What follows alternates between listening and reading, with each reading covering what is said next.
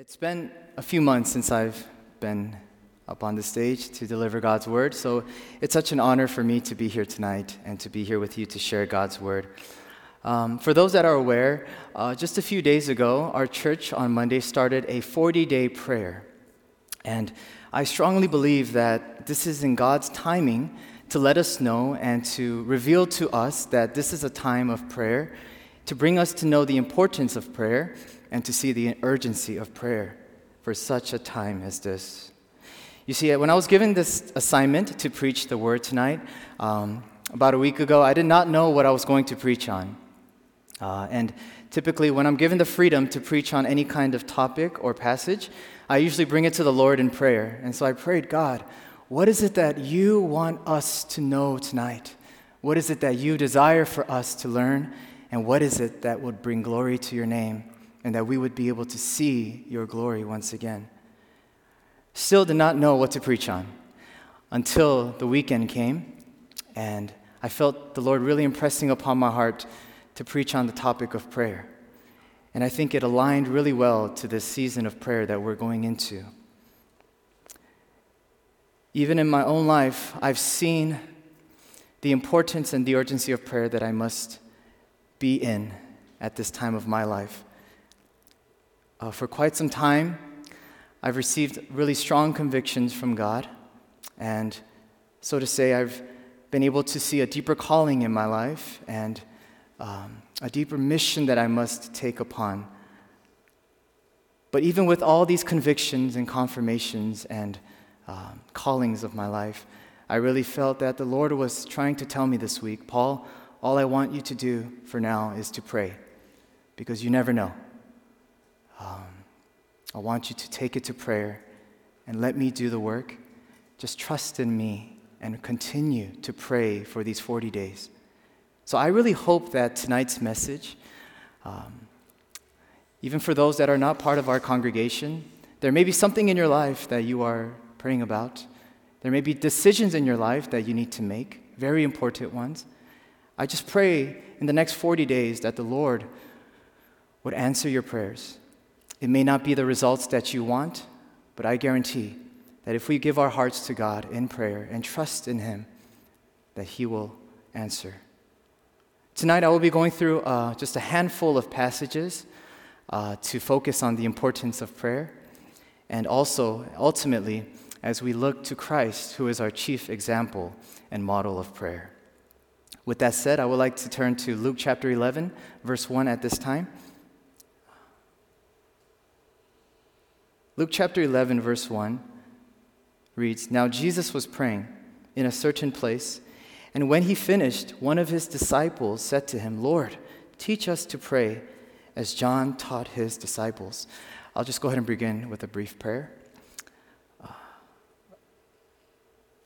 Lord, we come before a holy God, a God that many times in our life that we do not revere and fear.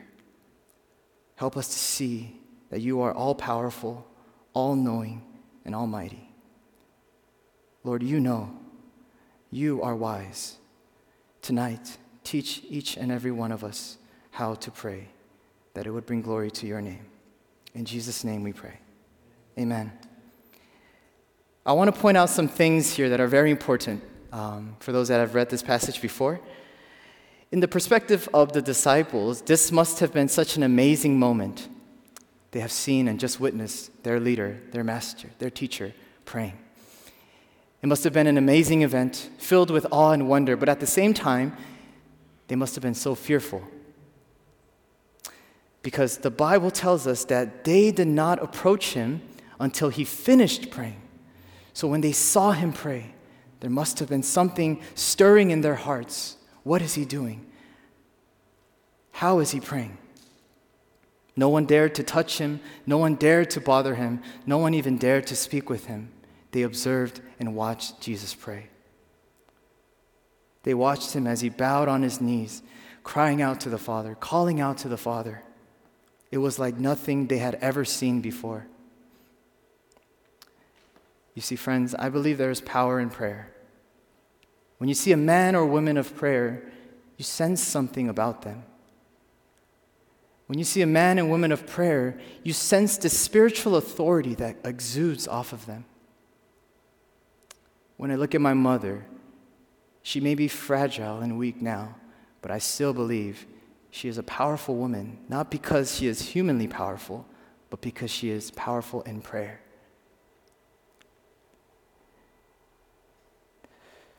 And after they had witnessed Jesus praying, the disciple went to Jesus and asked this question Lord, teach us to pray. You see, this is a question or a statement that we may just generally overlook many times. It's a simple question How do we pray? Lord, teach us to pray. But in actuality, this is an amazing statement in itself. It's an amazing statement that many times we as readers and believers may overlook. And I want to share another important point here. When we look at the Bible, a disciple never came to Jesus and asked, Lord, teach us to preach. Lord, teach us to walk on water. Lord, teach us to cast out demons. Teach us to raise the dead.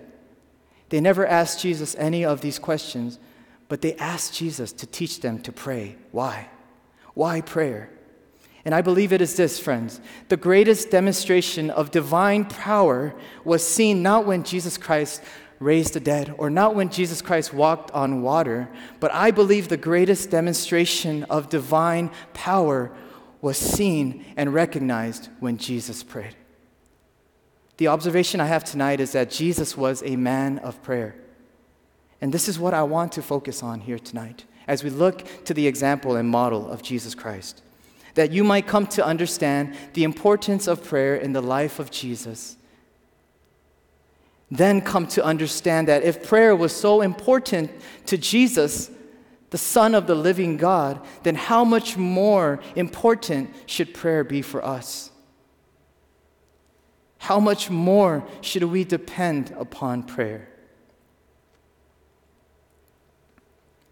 Luke chapter 5, verse 16 reads, But he would withdraw to desolate places and pray. In other versions, it reads, But he would slip away to the wilderness to pray. For every one of us, there are things that we enjoy versus things that we grudgingly have to do, like work, obligations of our lives.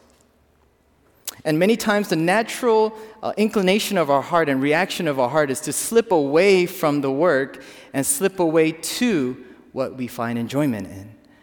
For an example, for children, um, they may want to slip away from doing chores. They may want to slip away from doing homework. They may want to slip away from doing the dishes or practicing piano. And they may want to slip away from that and slip away to being on their phones and playing video games. For men, it's great that we have a group of all ages here tonight.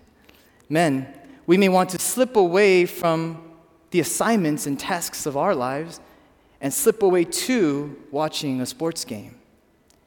Even for women, can't forget women. Even for women, we may, they may want to slip away from the house, leaving the kids at home, and slip away to shopping and being with friends. You see, the point that I want to make here is that we slip away to the things that we enjoy the most. But what does it look like when it comes to our relationship with Jesus? Isn't it a crime that spending time with Jesus for us almost seems like work, that rather than slipping away to it, we slip away from it. The question I ask you in your life is what do you enjoy the most? When you are tired, when you are overwhelmed with your work and studies, when you need a break, where is it that you slip away to? You see, because for Jesus, as we read in the Gospels, Jesus was very busy. Jesus was very tired in his ministry. And this is possible because though Jesus was the Son of the living God, he was still man just like you and I. He grew tired, he grew weary, and Jesus himself needed rest. Jesus slipped away from the crowds and the multitudes, and he slipped away to where? To be with the Father. This is a great challenge for you and I today.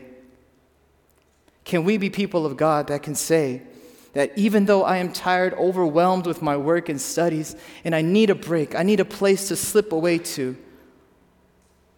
that we can say, I just want to slip away to Jesus for a moment because He is my escape and He is my place of rest. Jesus slipped away to the wilderness and He prayed to His Father. You see, the world we live in is filled with so much noise, so much distractions, and for us, we know the world is filled with temptations. There comes a time in our lives that we must slip away from the world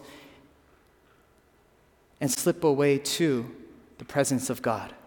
And the question is how do we slip away? What do we do to slip away like Jesus did?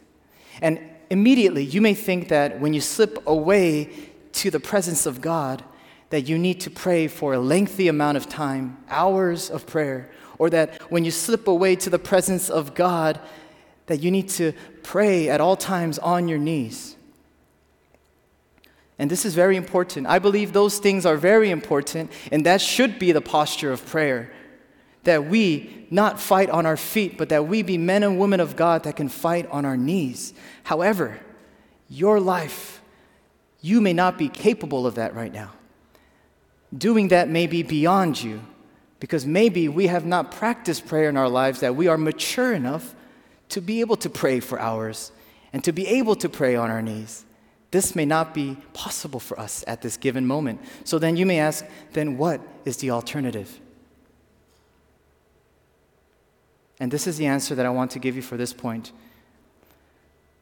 How do we slip away? It is this five minutes here, five minutes there, 10 minutes here, 10 minutes there. We slip away in our days.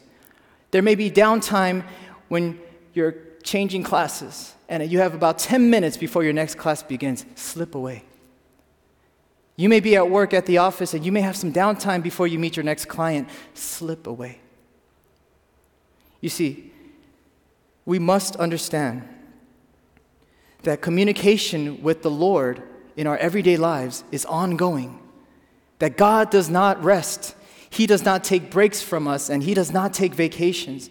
God is accessible 24 7 of our lives slip away. You will be surprised how much that will add up to your life. Friends, slip away. Luke chapter 6, verse 12 and 13 reads In these days he went out to the mountain to pray, and all night he continued in prayer to God. And when day came, he called his disciples and chose from them 12, whom he named apostles. I want to ask you another question here. Have you ever had to make a really tough decision in your life? A decision that changes the course of your life, a decision that will impact your life greatly. And in that moment of this decision making, did you take it to the Lord in prayer? thinking about this decision day and night, wrestling with this should I do this, should I not? Is it a yes or a no? Did that lead you to go into a place of prayer? If you say no, then I say to you, Behold, we have found someone stronger than Jesus. Because Jesus, even the Son of God, took it to prayer in his decision making.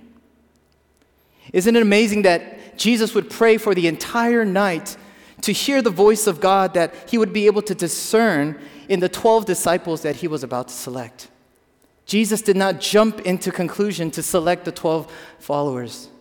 He prayed and he asked Father, his Father, to discern who it must be to choose amongst these 12 people. I find that amazing that even Jesus the Son of God, who knew everything, who was God in flesh, that even he would take it to prayer to seek wisdom and discernment from the Father. You see, the sad thing about this is nowadays, this is not much needed anymore in the life of the saints and the believers. This is not much practiced because when we face an important decision that we have to make, rather than taking it to the Father, seeking discernment, we hold it to ourselves, we try to figure it out, and we make a decision. How foolish must we be to think that we can make an important decision without prayer? What is the application for this point? Rather than making an important decision based upon feeling or rushed desire or impatience, we must pause, be still in the presence of God, and pray for discernment. Why, you may ask? Because Jesus did. We make thousands of choices each day. Thousands of choices. We choose what we do, we choose what we eat, we choose what we wear, we choose where we go, we choose our words. And what I'm telling you tonight for this point is not necessarily praying for discernment for every single thing that you do. I'm not saying you have to pray, Lord, um, it's breakfast. Uh, I don't know if I should eat a banana or an apple. Or, Lord, it's breakfast. I don't know if I should have a coffee with my meal or juice. Or, Lord, oh, I'm out of gas. I don't know if I should put regular or premium. You see, these aren't necessary, although it's not a sin to discern and ask for discernment for all these questions, but it's not necessary. However, every day we do make choices that impact ourselves and impact the people around us.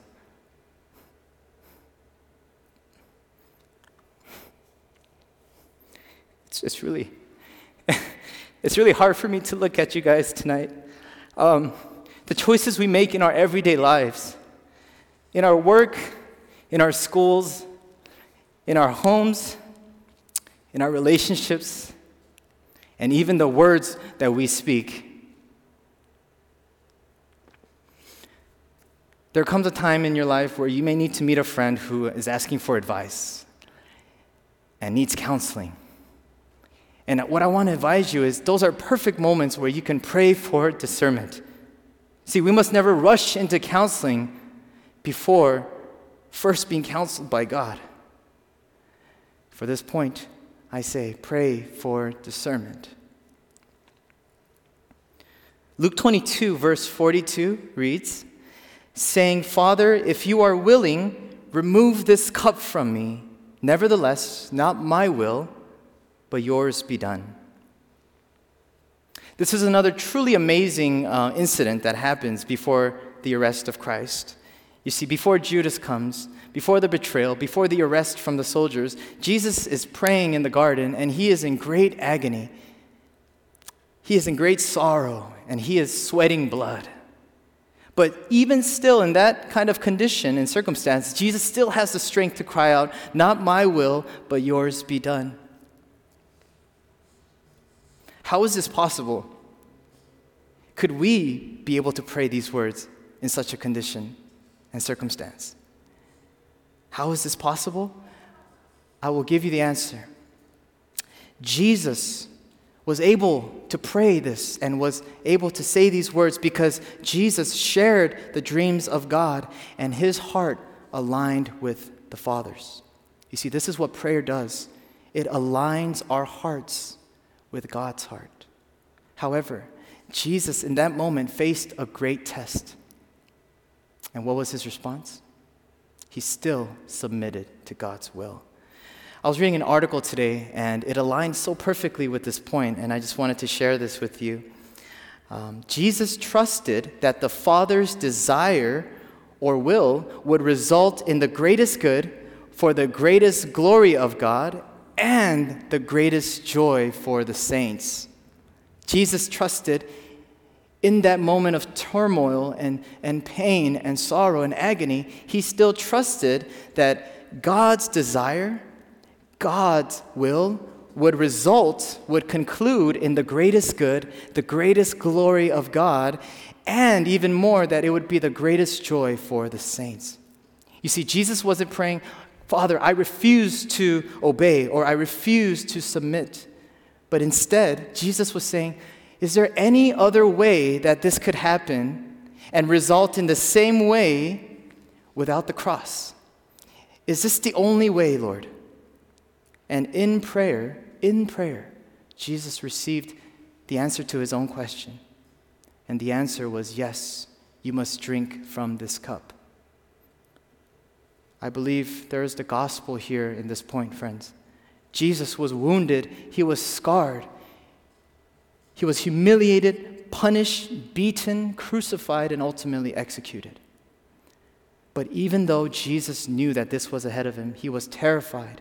He still believed, My will is to do your will. So, what makes it so hard for us to submit to God's will?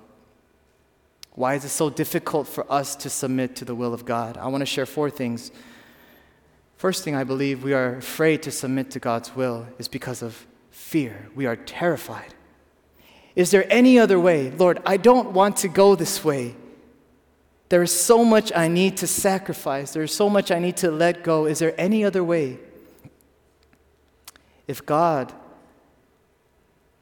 his will for your life suddenly was for you to move out of the country that would bring glory to His name, that you would be used greatly out of country.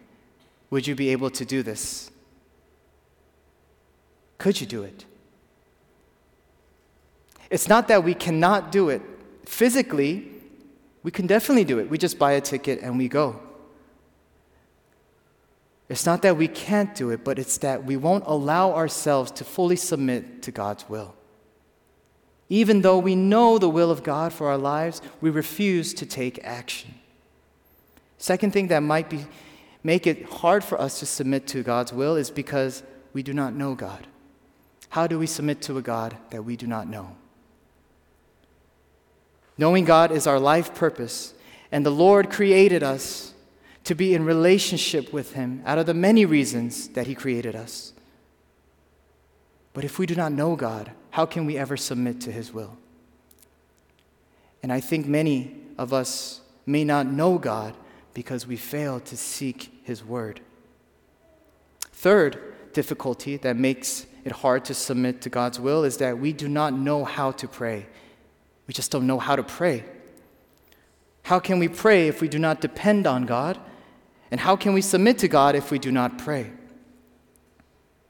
Lastly, what makes it hard to submit to God's will? It may be because we think we know better than God. How can we submit to God if we think we know better than Him? And there are types of people in this world who like to plan out every step of their lives and foreshadow and project every outcome of their lives. But for these people, if they do not leave room for God, how can they ever submit to him? The application for this point here is this Jesus teaches us by being the model example of this. The real prayer of faith is the prayer that trusts God no matter whether the answer is yes or no. We are to come to God and tell Him what we want, but we must trust Him to give the answer that is best for us. That is what Jesus did we bring our desires to God. We bring what we want to God, but at the same time, we have faith that God will do and respond to what is best for us. In this moment of your life, you may have to make decisions, important decisions. You may be terrified. You may want another way aside from God's will. But submitting to God's will is, is not just knowing the will of God, but it is doing His will. Let your will be done. Once again, our observation tonight is that Jesus was a man of prayer. But when we see that Jesus was a man of prayer, we may ask this question to ourselves, or you may have this question in your heart Why did Jesus have to pray so much if he was the Son of the living God? Why was it even necessary for him to pray? That's a good question. And my answer, though many answers are available, could it be possible that Jesus wanted to slip away to be alone with God simply because he loved him? And that's why he prayed. Could that be the simple answer? Why Jesus had to pray so much in his life? Could it simply be that he just wanted to be with his Father, to be in the presence of his Father more than anywhere else more than being anywhere else with anyone else, that he wanted to be in the presence of his Father because also he loved him.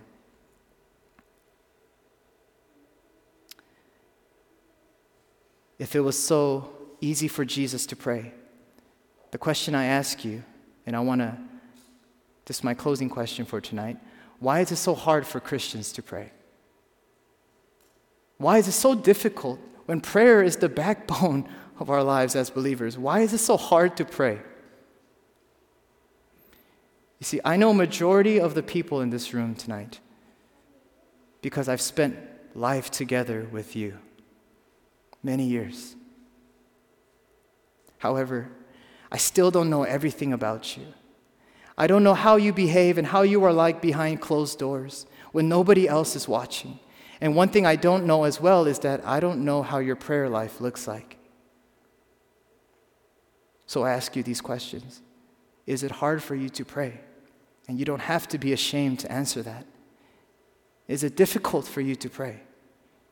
If you say yes, then I hope that what I say next would encourage you greatly. Psalm 103, verses 10 through 14, I will close with this passage. Is it difficult for you to pray? Is it hard for you to pray? Then let's read along here. He does not deal with us according to our sins, nor repay us according to our iniquities. For as high as the heavens are above the earth, so great is his steadfast love toward those who fear him. As far as the east is from the west, so far does he remove our transgressions from us. As a father shows compassion to his children, so the Lord shows compassion to those who fear him. For he knows our frame, he remembers that we are dust. Amen. Here's the problem you and I can't grasp this image of this type of love because we've never seen it on earth. You see, many of us, or some of us, may have wonderful parents, wonderful fathers, wonderful mothers who care for us, who provide for us, who protect us, who sacrifice for us because they love us. They want what's best for us. But even still, we still never had an earthly example of what the psalmist is talking about here this type of love. He's talking about a love so perfect, incomparable, unmatchable type love that goes beyond us. And verses 10 through 12, after I read these verses, I ask myself this question How could anyone in this world love like that? How can anyone love like this? He does not deal with us according to our sins when men and women do, nor repay us according to our iniquities when we do. We keep record of wrongdoings in our lives, and we want to pay back for what they've cost us. Or verse 11 For as high as the heavens are above the earth, so great is his hesed love, his loving kindness toward those who fear him. As far as the east is from the west, so far does he remove our transgressions from us. No height, nor depth, nor width can ever match the love of God. This is the truth. This love. It is true, it is real, and it is alive in our lives today. Amen? This is the love of God. Not because of anything that we have done or deserve, but because of what Christ has done and accomplished. His love came down to us. I want to end with this, which is the last two verses of this section. As a father shows compassion to his children, so the Lord shows compassion to those who fear him. For he knows our frame. He remembers that we are dust. I want to focus on that word compassion and link it and connect it to our Father. You see, if you do not grasp the concept of God as your Father, for some of us that may be difficult because our earthly fathers may have been monsters and we have been traumatized, we may have been scarred by our earthly fathers, that we cannot grasp this concept of God as being our Father. And not only our Father, but a compassionate Father, a God who is a righteous God, a righteous Father, a loving Father.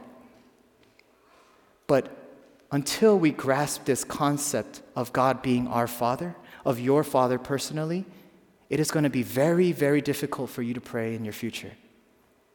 This is the key. This is the answer. Do you truly believe that this God is your Father? That He is compassionate to you, that He is loving to you, and He is a righteous Father? Do you believe this? For me, I strongly believe this. There's no one in this world I would ever or can ever compare their love to our Father's love. Because God is the only person that knows every single dirty thing about me, but yet He still loves me. He does not judge me, and He does not put me to shame. In this world, people may shame you and humiliate you and mock you and judge you because of your filth, because of your failures and your wrongdoings, but because God's love is not like man's love. He sees every crevice of our heart. He sees every sinful desires of our hearts. He sees every area of our lives that we do wrong, and yet He still shows compassion, kindness, and love and mercy to us.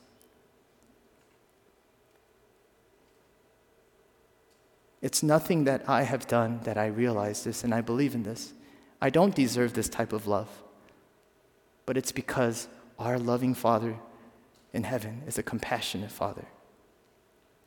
It is because we have a God who is more wonderful than anything my words can communicate with you tonight.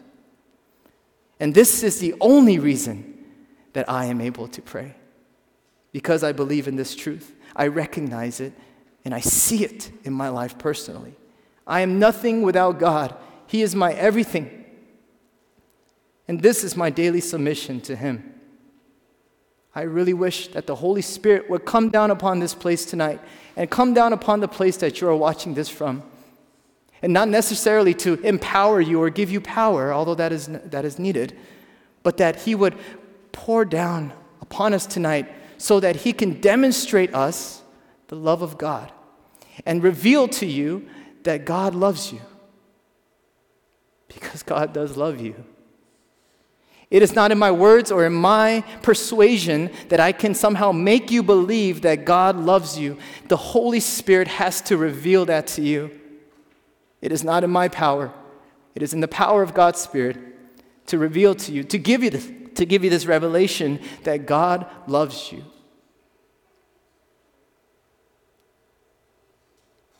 This is how much He loves you.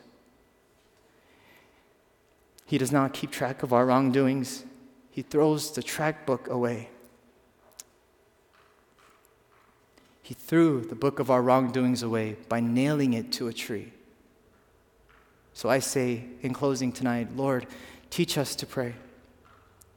How do we pray? It starts with seeing and realizing and knowing that we have a compassionate, loving Father who loves you, that did not hold us to our sins and our iniquities, but that he chose to wipe away, cleanse our sins by pouring his son's blood out for us, showing his great love to us. And when you understand this and understand God's love for you, an outpour of thanksgiving and gratitude will flow from your heart. And this will lead you to prayer. Lord, teach us to pray.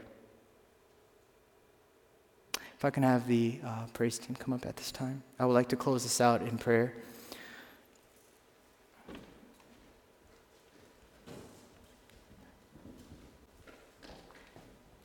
Lord, how amazing it is that this type of love, so great, is made available to us. But Father, Sometimes it may be hard for us to grasp this concept of you being a loving father because of what our earthly father has done to us. We may have been wounded and scarred and even abused by our earthly fathers, that it is so difficult to understand that there is possibly a father who loves us. Holy Spirit, we ask that you renew our minds over and over and over and over again until we hold, grasp, and believe in this truth.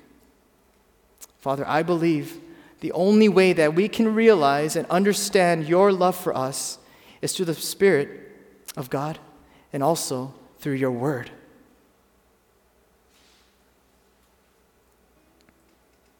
We thank you, Lord, for loving such wretched people like us, like me. We thank you, Lord, for showing great compassion upon people who've refused to obey you many times of our lives, who would rather chase the world than rather chase the word, who would chase others rather than chasing you, Jesus. Thank you for your mercy, your loving kindness, and your compassion towards your people. I am reminded, Lord, that you are such a faithful God. That even in the midst of what is happening in our lives right now, even in all the turmoil and hardships that we have faced in the past, thinking that you weren't even listening or you were not present in our lives, you have continuously been faithful. Some of us here have testimonies of your faithfulness. Some of us may not.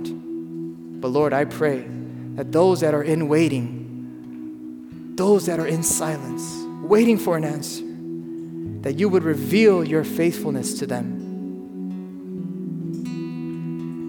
Lord, as we sing these songs of praise and as we go into a moment of prayer, Spirit, would you lead us?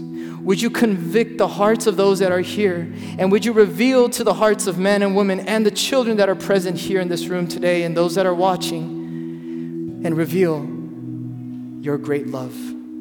for them. May there be testimonies that come out tonight because of what you've done for your glory. So we thank you. And as we continue to praise you and worship you, let us fix our eyes to the audience of one. In Jesus' name we pray.